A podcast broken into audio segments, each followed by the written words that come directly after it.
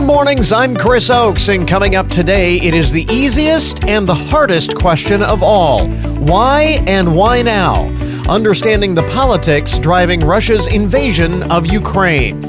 As thousands of people flee that war torn nation, Airbnb is stepping up to connect those war refugees with hosts offering a place to stay, as an extension of the same program that provides temporary housing during natural disasters. Also, this morning, why are there a group of Hungarians playing Indians and appropriating Native American culture in Central Europe? Wait, what? And we have another collection of tasty and easy to make recipes from Kyra's Kitchen.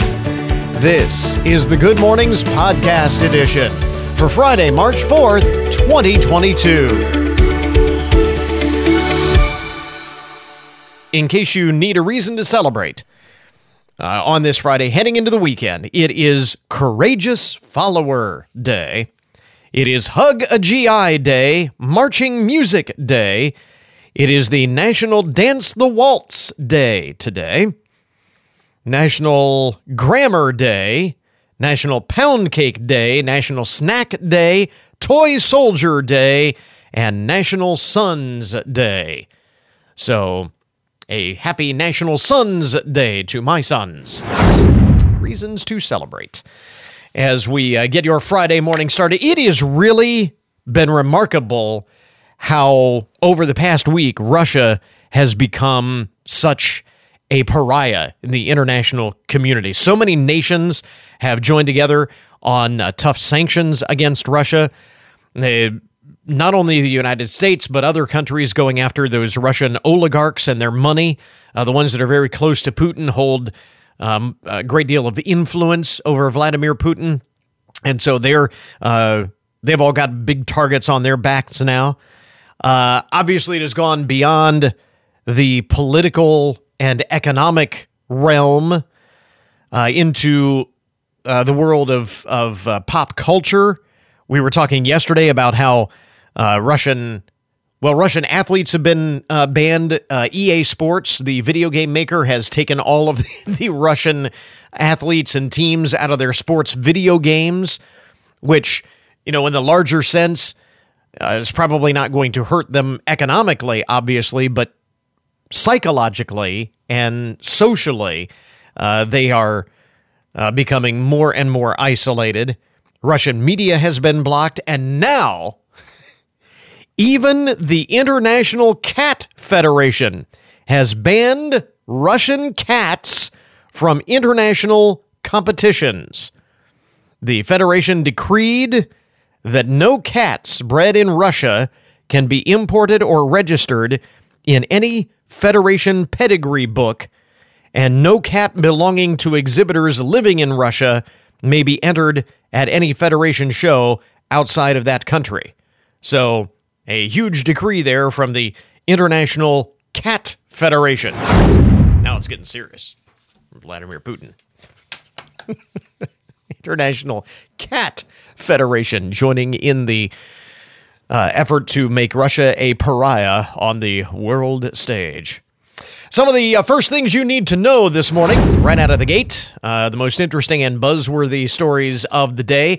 Uh, I don't know about where you work. I know for our company, uh, they did this uh, a couple of years ago, and more and more companies uh, are doing that. Uh, doing this, shifting the calendar for vacation days for employees. You know, it used to be uh, standard that you had so many vacation days, or they call them PTO days, paid time off days now uh, in many companies, but it used to be the calendar would run from January 1st to December 31st, and you had so many days to use within the calendar year, or you would lose them. Sometimes they allow you to carry a few over, but for the most part, it was use it or lose it during the calendar year. And what happened, uh, uh, companies found, was that uh, there were so many employees that were rushing to use up all of their unused time off uh, right around the holiday season before the calendar turned over to the new year and and uh, and they lost it. Uh, what they have done is shifted the vacation calendar uh, to February or March. I think in our company it's uh, it's the end of March, so it runs from April 1st through March 31st, just so the people who are scrambling to use up the last of their vacation days aren't doing so right before the hectic uh, holiday season, and uh, just makes it crazy with everything else going on. And uh, so as such, the reason I bring this up, you may be uh, running into that situation here this month in your company, and figuring out how to use that last handful of vacation days can be kind of tricky. Jessica de Bloom is a research at, uh, researcher at the Academy of Finland, and she has been studying vacations. Uh, she found no notable difference in health and welfare in those who went away for four and a half days versus those who went away for nine days. So if you're thinking, I only have a, a handful of days, uh, is it really worth it? The answer is yes. You can get as much uh, in terms of uh, refresh and recharge uh, mindset out of a smaller vacation versus a longer vacation. She has done further research that suggests that three to six days is actually the ideal vacation length. Uh, longer vacations are more likely to facilitate uh, mastery experience, but shorter vacations are more likely to result in detachment and relaxation. Uh, Rod Cuthbert, the founder of Viator Incorporated, offers his take saying you can daydream about two days in Mexico City just as much as you can daydream about five days at a resort. It says, think about your travel plan in terms of how much of my 72 hours, whatever or whatever that number is, will be used up in airports or hotel lobbies or waiting for uh, an Airbnb host or something like that. If it's more than 10%, rethink your plan. The take home message in all of this if you can afford the cost of travel, which is not cheap with inflation these days and energy prices and so on, the benefit of taking a vacation, even a short one, is scientifically proven to be there. So, something to keep in mind uh, if you are coming up on that use it or lose it date for your paid time off. By the way, if you are flying to your vacation destination, if you're traveling soon, flying, you want to make sure that you stay hydrated. Uh, physiotherapist Yasmin Badani, Badiani says dehydration is actually a major issue when it comes to traveling by air. The problem arises due to spending long periods of time in a climate controlled environment where, where the relative humidity can be as low as 10 to 15%. Did you realize that on a plane? Humidity is uh, about three times drier than the Sahara Desert, even. So it's very dry, and that means on a 10 hour flight, you uh, men can lose around two liters of body water. Uh, women can lose around 1.6 liters. Uh, you lose most of that through just regular respiration. And drinking alcohol, by the way, can make the problem worse. To combat this, the Aerospace Medical Association says passengers should aim to drink roughly eight ounces of water for every hour spent in the air. So, something to think about the next time you are on a plane. Speaking of on planes, you hear this uh, story earlier in the week? Authorities had to remove a drunken pilot, a drunken pilot from the cockpit of a JetBlue aircraft earlier this week. Uh, officials got a tip that 52 year old James Clifton might be impaired. He went as he went through screening at the airport in Buffalo, New York on Wednesday. Somebody spotted him acting oddly and alerted. They say if you see something, say something, and that even includes pilots and airline personnel. Somebody saw something and said something, and authorities uh, gave him a blood alcohol test, and it came back at 0.17, which is like three times, three or four times the legal limit for pilots, commercial pilots. Uh, he was released to JetBlue security after uh, being escorted from the plane. he was on board in the cockpit, ready to go, and they said, nope. Uh, no word on uh, whether he will face federal charges, but uh, he uh, has been relieved of his duties, according to the airline. So, wow, man, that is scary. Uh, let's see. A couple of other uh, things here among the first things that you need to know this morning. Speaking of drinking, when was the last time you had a drink? Researchers from The Ohio State University have found that among adults, where people live and where they spend their time impacts how much alcohol they consume. this is the research. They found that adults living in neighborhoods with higher bar and restaurant densities drank more, uh, drank on more days, and drank more alcohol over the past year than those living in areas with fewer such establishments. So, this is this grand research. The more bars and restaurants you have near where you live, the more you are likely to drink. Yes, ladies and gentlemen, it is research from the file of duh. Seriously, that's, I mean, we needed research for this. Um, now, they did say, I thought this was kind of interesting. Those who visited destination locations, again, those who traveled to places with higher densities of bars and restaurants, did not necessarily drink more frequently than those who traveled to areas that did not. But I, I, think most vacation destinations do, by their very nature, have a lot uh, higher densities of bars and, and restaurants. But uh, anyway, I just thought that was uh, kind of interesting. The co-author of the study, Bridget Friest, uh, Freisthler, says the issue is not that we may have an occasional beer or glass of wine at a restaurant, but uh, that studies show that people drink more when there are more places that serve alcohol nearby. Okay, then. I, no kidding. And uh, also, I uh, thought I would uh, uh, point this out. I think this is uh, worthwhile to uh, mention. kind of some sad news. The University of Alabama has announced the passing of its first black student, Dr. Autherine Lucy Foster, I think is how you pronounce her name. her family confirmed that she passed away at the age of 92 back in 1956. Mobs of threats forced Ms. Foster to leave the university, but she was invited back in 1988.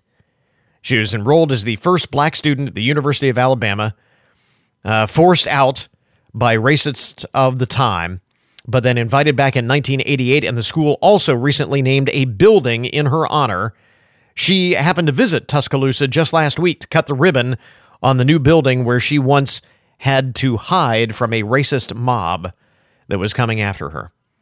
Wow. Uh, Ms. Foster told those at the ribbon cutting, For you to bring me out today, the Lord must be on our side.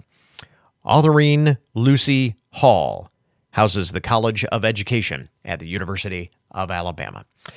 And there you go. Some of the uh, most interesting and buzzworthy stories, the first things you know, need to know to get your Friday morning started. WFIN News, I'm Matt Demchek. Your WTOL 11 weather, partly to mostly sunny skies today with a high of 45, partly cloudy tonight, a low of 32. The Hancock County Sheriff's Office is asking people to make sure their vehicles are locked and their keys and fobs are secured at all times. The sheriff's office says there's been an increase in motor vehicle thefts in Hancock County in recent months. And in many of those cases, the keys of the vehicle that were stolen were easily accessible because they were either in the ignition or visible on the console of the unlocked vehicle. Additionally, the sheriff's office reminds people to never leave a running vehicle unattended. Ohio's governor says the Buckeye State will no longer be doing business with Russia. Well, Governor Mike DeWine says Ohio will no longer support Russian businesses. Yesterday, he released a statement saying, in part, as Russian aggression continues to intensify against the people of Ukraine, he assures Ohioans that our state has no contracts with Russian businesses and that he will not support Russia with Ohio taxpayer dollars. Governor DeWine also said Ohio will continue to stand with the people of Ukraine. ONN's Angela Ann reporting. And the Ukrainian flag has been flying outside the Ohio State House and at the governor's residence. The Hancock Youth Leadership Program is accepting applications. Aaron Schwiebert is on the advisory board and says students meet once a month for different session days, which include things like Agriculture Day and Justice and Law Day. So they'll get to tour some local family farms or tour the local jailhouse or even sit in on some courthouse sessions.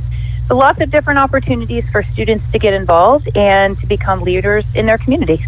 Hancock Youth Leadership is open to Hancock County and Findlay City School students beginning their junior year this fall. You can find more details on the program and an application form on the website.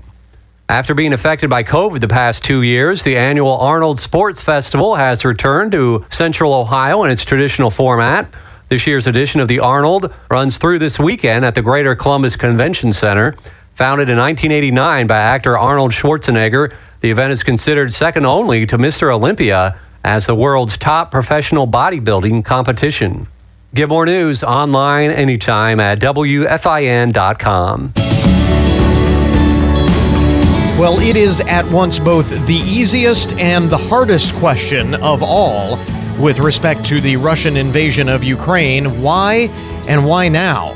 Dr. Teresa Schrader Hageman is an adjunct instructor of political science at Ohio Northern University in Ada and an Air Force veteran herself who has studied extensively international relations, NATO, and the thought processes behind the initiation of war in general. So, Dr. Hageman, let's start with that simple and yet so complex question why? That is a very complex question. Um, the why can only be fully understood by Putin himself. But he has an old school mentality of um, the Soviet Empire, and he's trying to re envision or recreate that empire.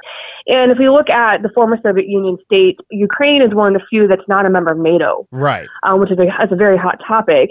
Um, so it's the only one of the few that he could take over without acting Article 5 of NATO, which would bring in all NATO uh, members, including the mm-hmm. United States, Germany.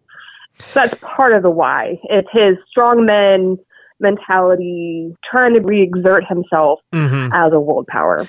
Does that lend credence to the theory that he's just kind of lost touch with uh, reality and that he's just gone mad? Um, I wouldn't say he's gone mad. We assume the rational actor model, meaning that um, political leaders want to stay in power um, and they won't take any action that the benefit isn't higher than the cost.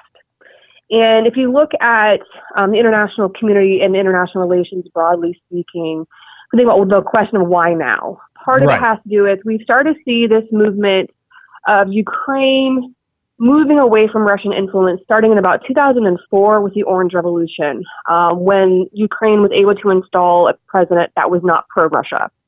Um, and then in 2014, we saw a, a, further movement of Ukraine away from Russia when their president uh, of Ukraine didn't sign to become a member of the European Union, and we saw massive protests um, in Kiev and violence happening, um, and ultimately the pro-Western side of Ukraine won.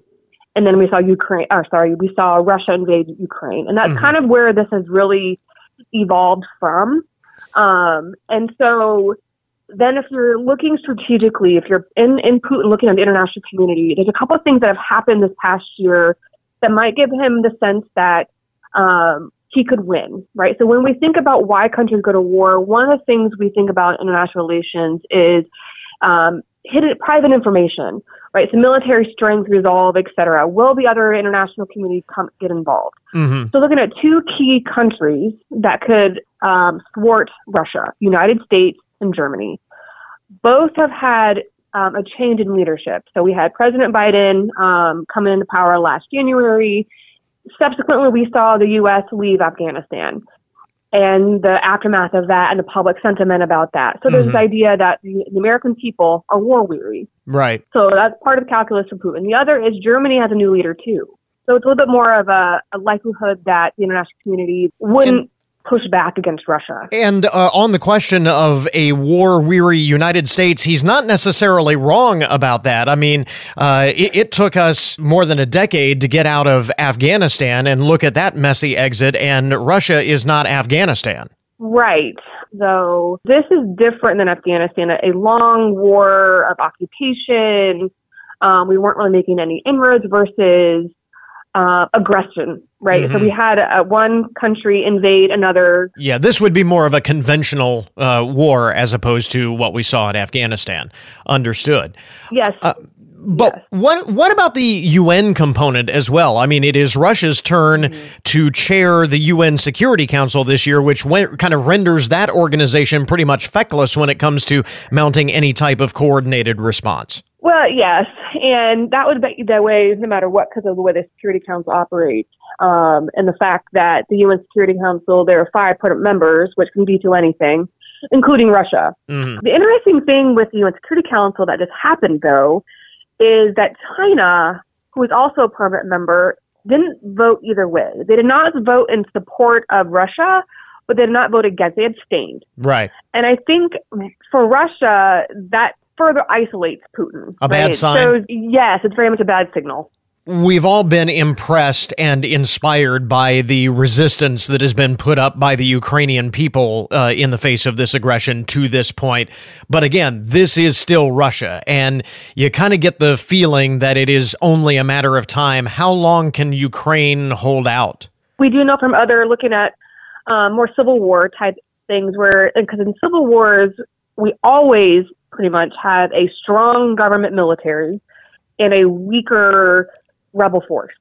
And civil wars, we know, can last a long time when they get external arms, when they have external aid that kind of bolster them up.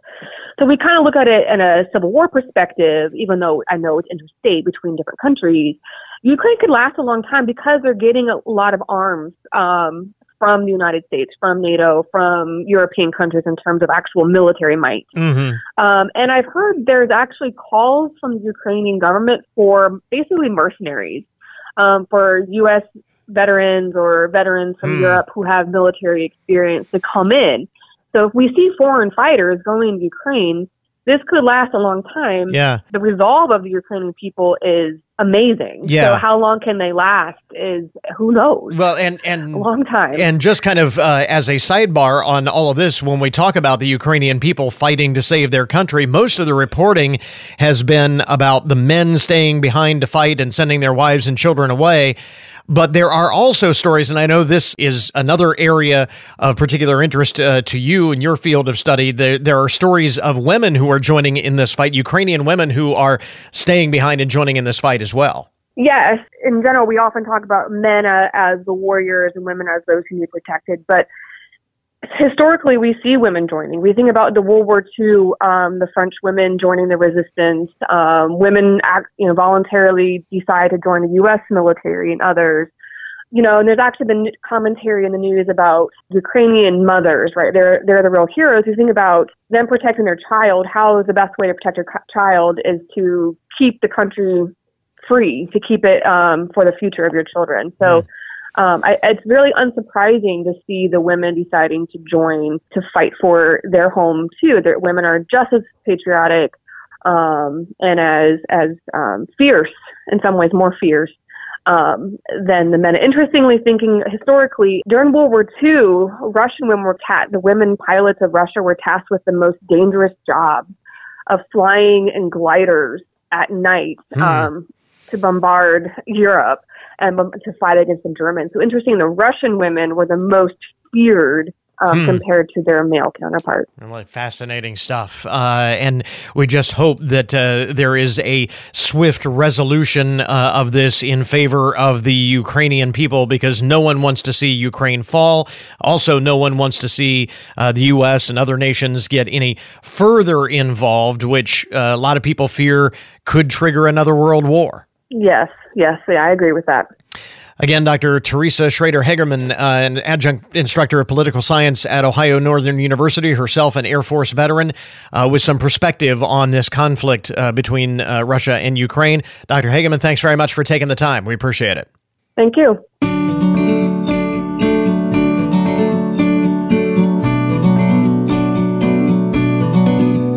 So, as we all know, we've heard the Russian invasion of Ukraine has displaced thousands upon thousands of people.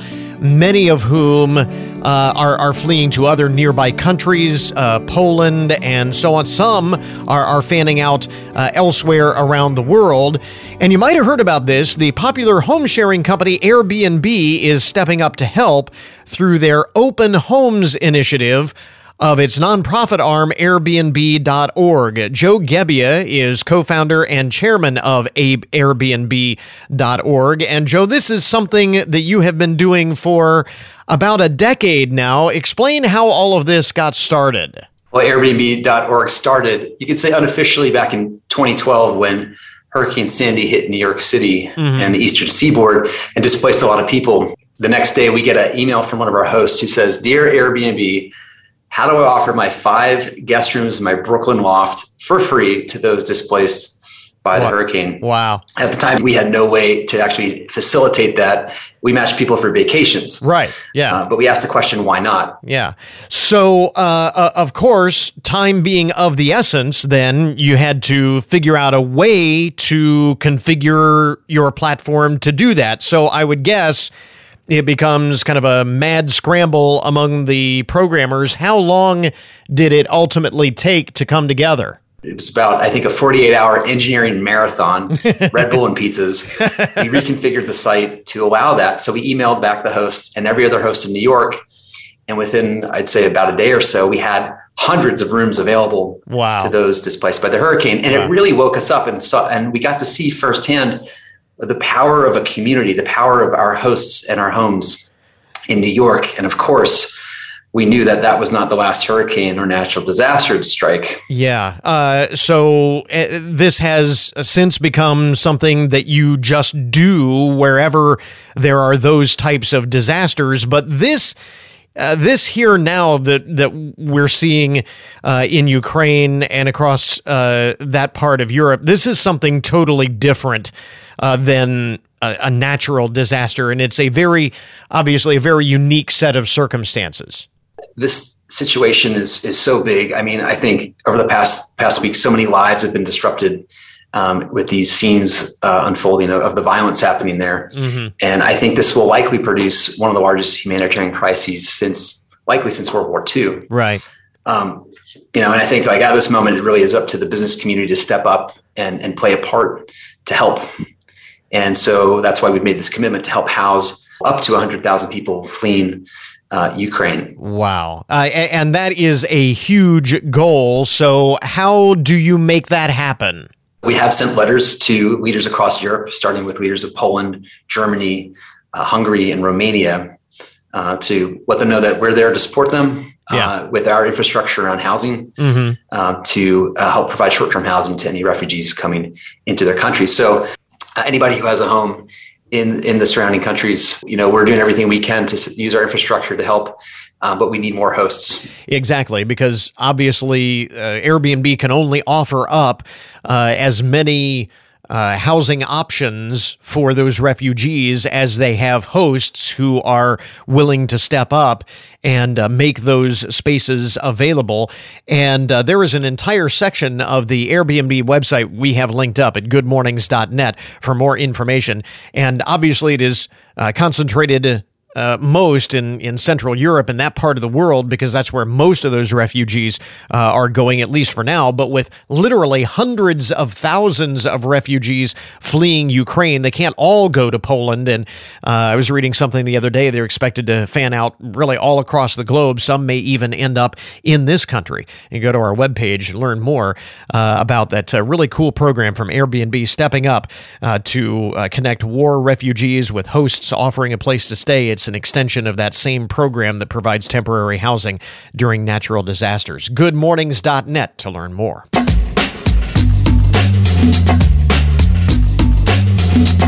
I remember about a week and a half ago, we introduced you to a new magazine, a quarterly literary review called The Continental, which aims to introduce exceptional Central European literature to American audiences. Well, in addition to the English language writings of some of the best authors in Central Europe, It also features the writings of world famous American writers, such as our next guest. Lance Henson is a poet and author who came from very humble beginnings in Oklahoma, where his grandparents raised him in the traditions of the Cheyenne tribe, who has spent his lifetime traveling all over the globe. And Lance, your article in uh, this uh, new magazine, in the Continental, uh, speaks about you have a piece uh, talking about a Hungarian cult playing Indians, which uh, sounds incredibly intriguing.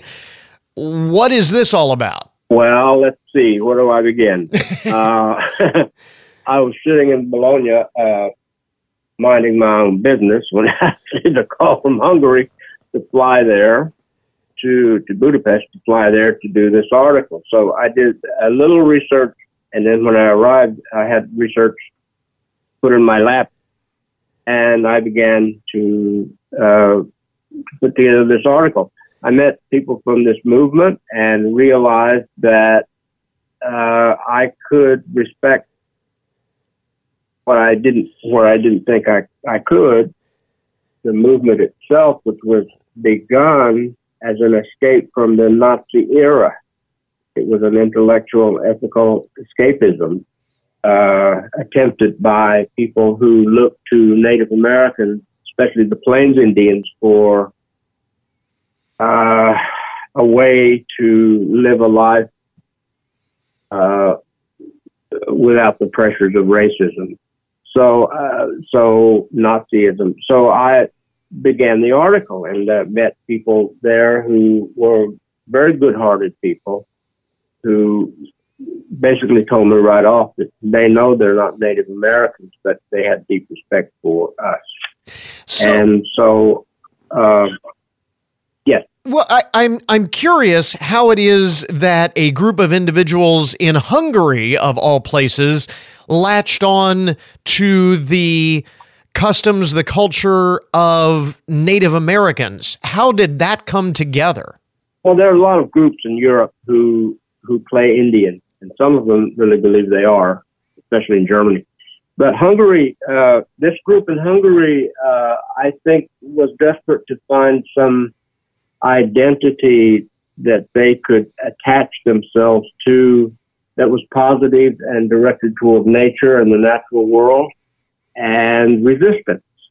So uh, I, I know that uh, I've traveled the world and in New Guinea and, and Malaysia that they all look to Native America and Native Americans as people who have resisted uh, so many uh, onslaughts by the American government. So I think it was uh, that kind of reasoning that that that caused them to adopt uh, playing Indian. So, so there is some sort of relatability there to the idea of uh, a group of individuals that have faced uh, persecution for being for just being who they are. Yes, and a sense of a great sense of freedom that, that's attached to what we what people perceive the Plains Indians' life was. Yeah, and of course, uh, that has changed a lot in my own world as a Native American. Well, that's that was the other thing that I was going to ask. How accurate is that perception of what they believe uh, the the Native American experience to be versus what it actually is? Well, from the outside, if you visit Native America, you probably won't have privy or be invited into the ceremonial and traditional lives that we do live. Mm-hmm. And uh, it's, it's, all attached to language. Uh, everything's attached to language, especially culture and the the mythology of uh, of language. And Native Americans in my tribe, uh, the Cheyenne people, have been able to maintain our rituals and ceremonies without changing them all that much. And it has a relevance in in dealing with the natural world and the plants and animals that surround us that have shared their their knowledge with us through ceremony and ritual. So these things these things are real and they also they for me are more real than than the American world that, that surrounds the Cheyenne people. Yeah. I, I wonder if at the end of the day, the attraction to Native Amer- American culture for those as far reaching as uh, Hungary, as you're talking about in this piece, is much the same as the attraction that uh, many uh, Americans, uh, European Americans, uh, feel and that respect toward uh, the Native American culture that we have here in this country. I think there is a growing appreciation uh, for that culture even here at home. And is it is it much the same uh, around the world in other cultures as well? Yes. In fact, I did a United States information tour in the 90s specifically to meet indigenous groups uh, in New Guinea, in, in Thailand, uh, in Malaysia, and, and there was this respect for the Native American experience. And it has to do with resistance. And, you know, uh, you know Standing Rock a few years ago was a really ca- a real calling card to our resistance. So, mm-hmm. yes, the world looks to Native Americans for many, many reasons. And talk about that aspect of it, uh, the respect for the resistance to that oppression. Certainly, right now, today, you don't have to look very far to find uh, a relevance with respect to world events currently. And when we're talking about this piece and the the magazine, the Continental in general, there is yes. it, it, there is it seems a need for this type of publication at this moment in history. Absolutely, I couldn't agree with you more. And I, am so pleased to be attached to this philosophy within this magazine. Uh, Central Europe right now, there's so much going on here, and uh, the future hinges on how human beings deal with one another. And this magazine and his philosophy is right on. You know, at first glance, that almost seems like an overstatement that the future of mankind uh, is you know hanging in the balance right now. But really, when you step back and look at it, that may very well uh, prove to be true. Uh, Lance Henson, again, poet and author uh, from the United States. Currently, actually, this is kind of interesting. You live in Italy right now. What led you to settle down there? Well, at least for the moment. for the moment, I married a beautiful woman who's in the next room. Oh well, uh, enough said. Enough said. Um, there. but I came here uh, for to follow a book. Uh, you know, it's like uh, it, my book. It was like an animal. My book was full of poems about my tribe, and it was published here. So I followed it over here. And then uh, I was published in Germany, and then I smuggled books across the Berlin Wall with, for, for journalists. And I got mm. I got attached and so all of these things are who I am, but I can be who I am wherever I am. So. We will link up to the piece from the Continental uh, at our webpage so folks can uh, check that out. A really fascinating yes. uh, narrative. Lance Henson with us this morning. Lance, thanks very much for taking the time. We appreciate it. Very welcome. You be safe. We interrupt this program to bring you a broken news alert. Today's update on the odd and unusual side of the news brought to you as a public service, more or less, of Hancock County Veteran Services. Now, this is uh, the viral uh, online item of the day. I, I saw this and uh, talk about uh, raising an eyebrow. A man on eBay is trying to sell what he calls a cursed painting. Uh, the man who wishes to remain anonymous uh, says he purchased the painting from a local flea market, even though the woman selling it warned him against buying it. He now calls the choice to purchase the painting the ultimate bad decision.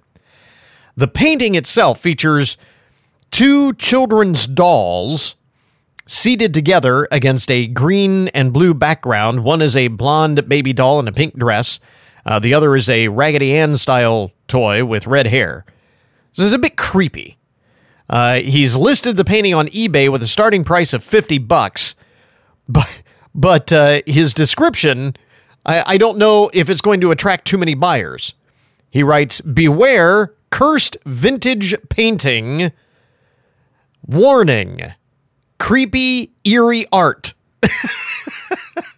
I'm not sure if, and that kind of that was what raised my eyebrow. I'm like, I'm not sure if uh, this guy's really a great salesman. You know what I mean?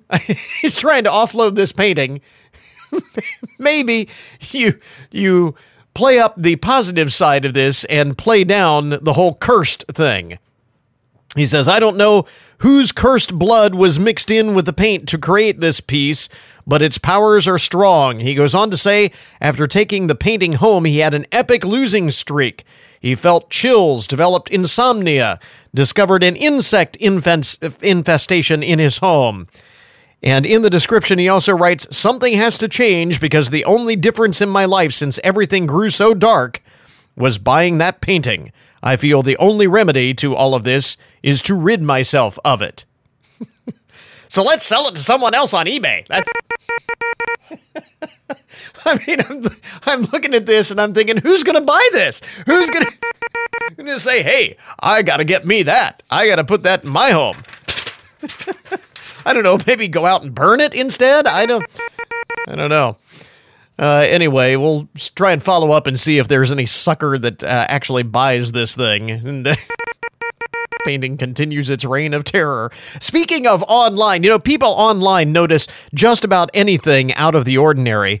Uh, one user recently shared a screenshot from Google Maps that shows the bird's eye view. You know, if you go to Google Maps, and and I've done it, we've all done it, uh, gone to uh, Google Maps and looked up our own house on Google Maps and say, oh, there's my house, uh, taken from like a satellite photo. Well, someone uh, shared a screenshot from Google Maps shows the bird's eye view of a, a man who mowed the name Joe into his front yard in Virginia. from the, and apparently did the, he must have done this intentionally, knowing that uh, Google was going to take a satellite screenshot of this. So he, he mowed the name Joe into his front yard uh, in uh, Virginia. People commenting on the uh, on the uh, posted screenshot, uh, quick to make. the same joke. Everybody's saying the same joke. The, the person next door needs to mow mama into their grass, into their lawn. So it says Joe Mama. That's anyway. Uh, some of the other uh, items from the broken news this morning. A couple of uh, parents in Utah got a bit of a shock earlier this week when they went to check on their baby. Deputies of the Summit County Sheriff's Office office were uh, summoned to a home around 6:30 in the morning when they learned a porcupine got inside the house. Somehow, the porcupine made its way into the home maybe through an open door or something, and then curled up underneath the baby crib in the child's room. A porcupine. Now, I don't know that porcupines are particularly uh, dangerous uh, in, in that respect. Uh, I don't know that they're aggressive or anything like that, but you don't want to get on the wrong end of a, a porcupine. That's for sure.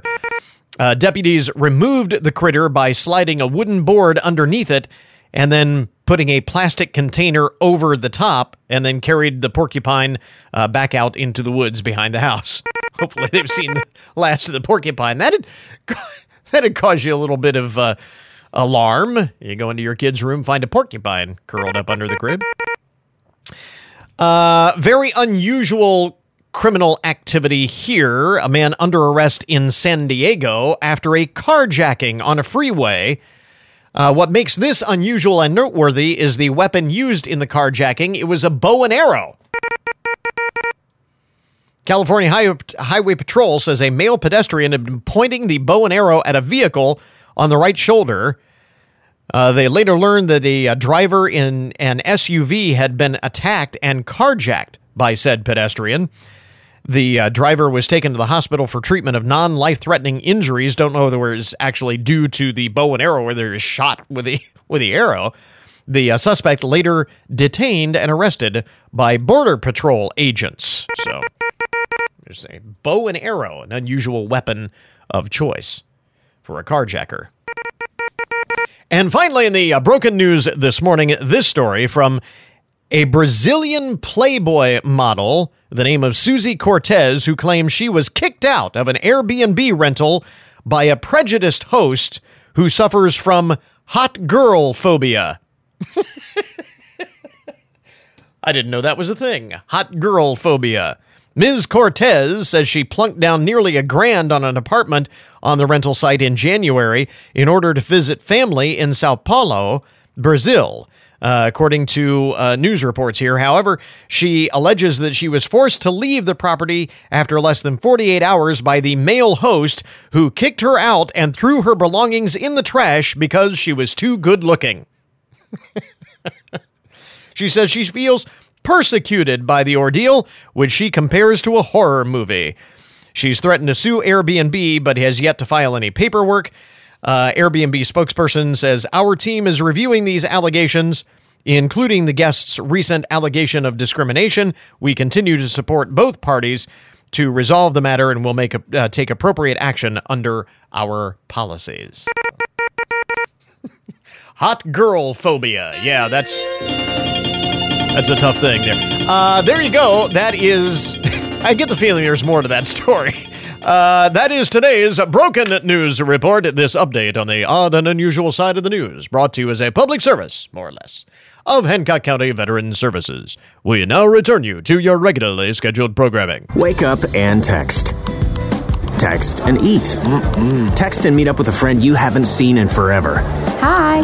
Oh, hey. Text and complain that they're on their phone the whole time.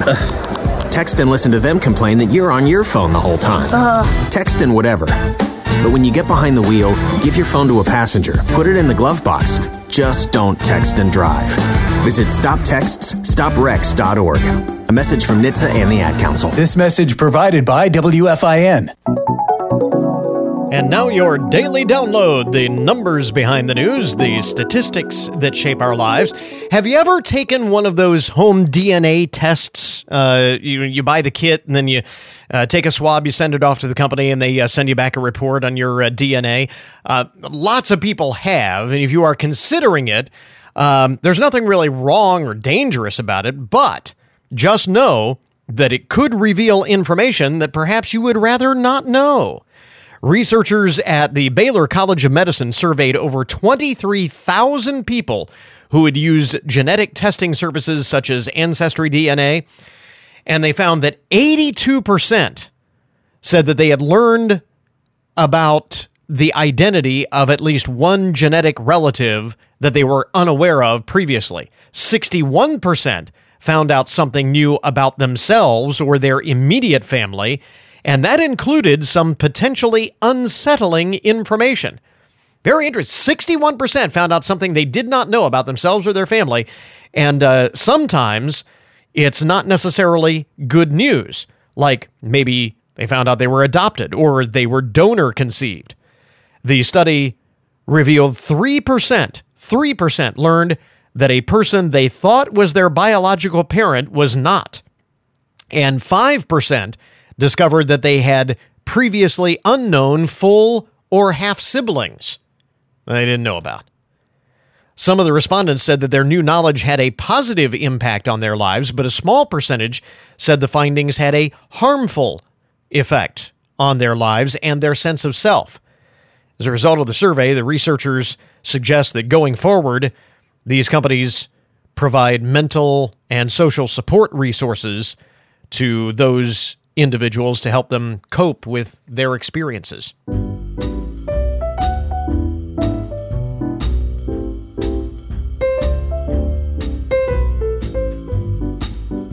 It's a Friday, and that means it is time for more recipes from Kyra's Kitchen to wrap up the week.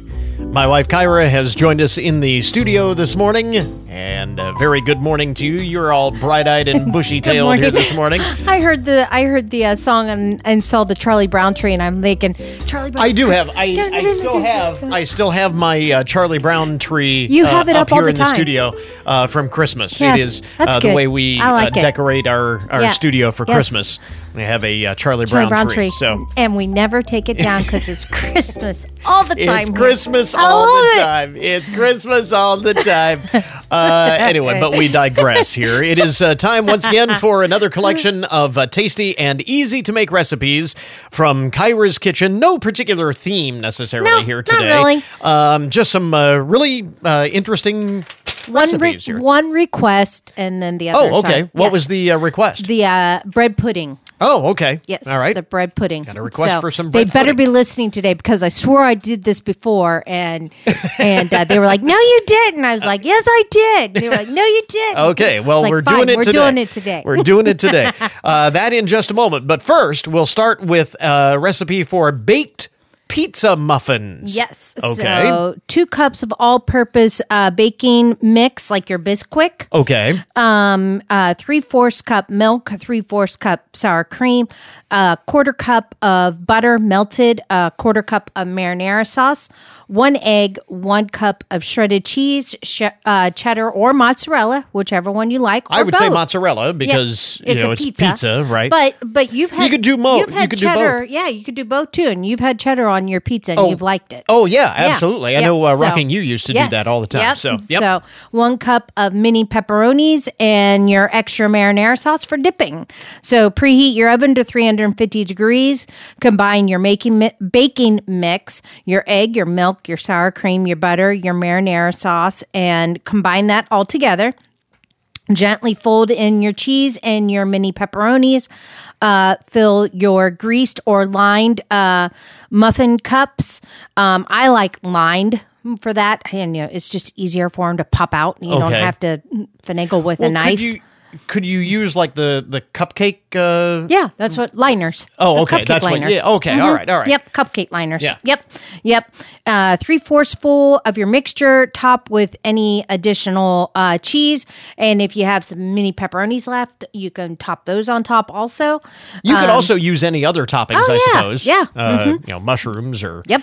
Peppers onions, or peppers, onions, whatever. Yep, banana peppers, whatever you like on yeah, your whatever pizza. Whatever you like, um, uh, bacon, Uh, any of that. Pineapple, Yes. if you are so inclined. Yes, I know I, I don't like want to. I don't want to open up the Pandora's Oh, box geez. of uh, I like pineapple on pizza, but uh, there you go. I like it. So bake for 16 to 18 minutes or until a toothpick um, into the middle comes out clean. Uh, serve warm with marinara sauce for dipping. There you go. Uh, to go along with the baked pizza muffins, you have a dill dip Yes. recipe. So one cup mayo, one cup sour cream, one teaspoon dried parsley fla- flakes, one teaspoon dried onion flakes, a quarter teaspoon of onion powder, a half a teaspoon of lemon pepper seasoning, one and a half tablespoons of dried dill weed, and one teaspoon of seasoning salt. So that's like your Lawry salt. type. right, right. So combine all your your ingredients together and chill for at least one hour before serving. Simple as that. Yep, best results to chill overnight. Serve with your chips or your veggies, There you go. and that goes really good with pizza. Okay, all right. I can see that. Yes. So, uh, and that I think we, I think you've done a, a dill dip uh, recipe before or something similar uh, So- to yeah. that. So, Yeah. uh, there you go. And then here it is, what you have been waiting for: the mini bread pudding recipe. Yes. So bread, bread these, puddings. This is also in a cupcake.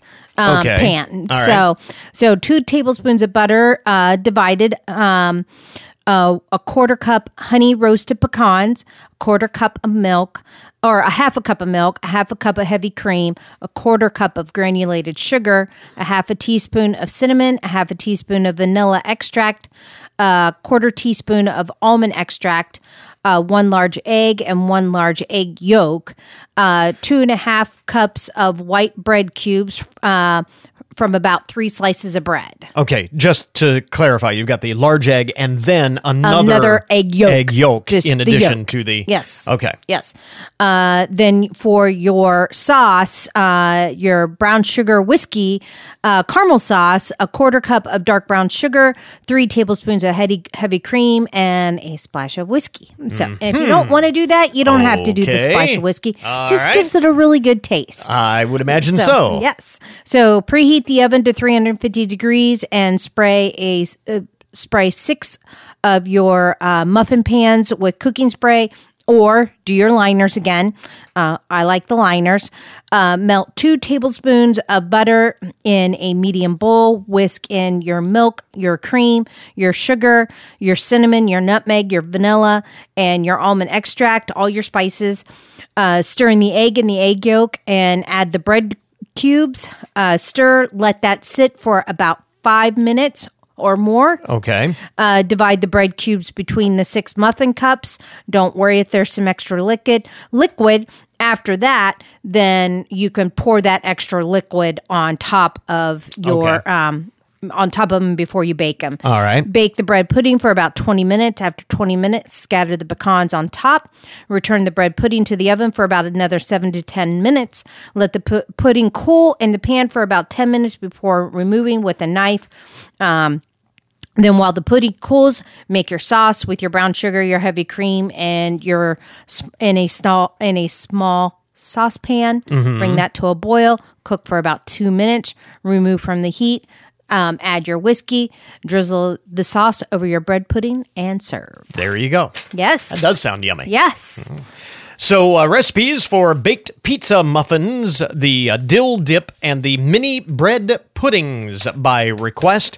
You can find those on the Kyra's Kitchen Facebook page. Uh, it's at Kyra's Kitchen WFIN. If you want to follow uh, Kyra's uh, Kitchen Facebook page uh, for uh, all of those recipes and other fun stuff uh, that we uh, that we share, you can also uh, kind of try the recipes and Yep. give us your feedback on Yes. the uh, Facebook page. Also, we've got them uh, we've got them shared on the WFIN Facebook page. Uh, so you can find them there and linked up at goodmornings.net. And as we say, just like with the uh, bread pudding, if you've got a request, uh, if there's a recipe you've been looking for or uh, something you would like to share, we've had uh, folks share recipes with us. You can maybe share your favorite recipe, and who knows, it might be featured on the program. Yep, I have a coworker that's supposed to be giving me a recipe this week, so we'll right. see. Well, there we go. If she gives it to me, and you can it also will be on next. and you can also post your favorite recipes on the uh, Kyra's Oh, Kitchen yeah. Facebook page too. Yes. Mm-hmm. That's another way of you can email them to us. Uh, good mornings at wfin.com. Uh, you could also uh, share them on the uh, Kyra's Kitchen Facebook page. You can post them there, and uh, again, kind of an interactive thing on Yes. uh, Facebook. So uh, check that out and like the Kyra's Kitchen Facebook page for more. My wife Kyra, thanks very much. You're welcome. And that will finish up our podcast today, put a wrap on the week. Thanks to all of our guests for joining us on the program. And remember, you can get more information about all of the topics that we talk about each day on the show at our webpage, goodmornings.net. Coming up Monday, on today's show, we talked about some of the politics that are driving Russia's invasion of Ukraine. We'll take a look at some of the cultural context that is also driving Vladimir Putin's war and that yields some very fascinating insight. So until Monday morning, that is good mornings for this morning. Now that you've had a good morning, go on out and make it a good day. Great weekend. We'll catch you back here next week.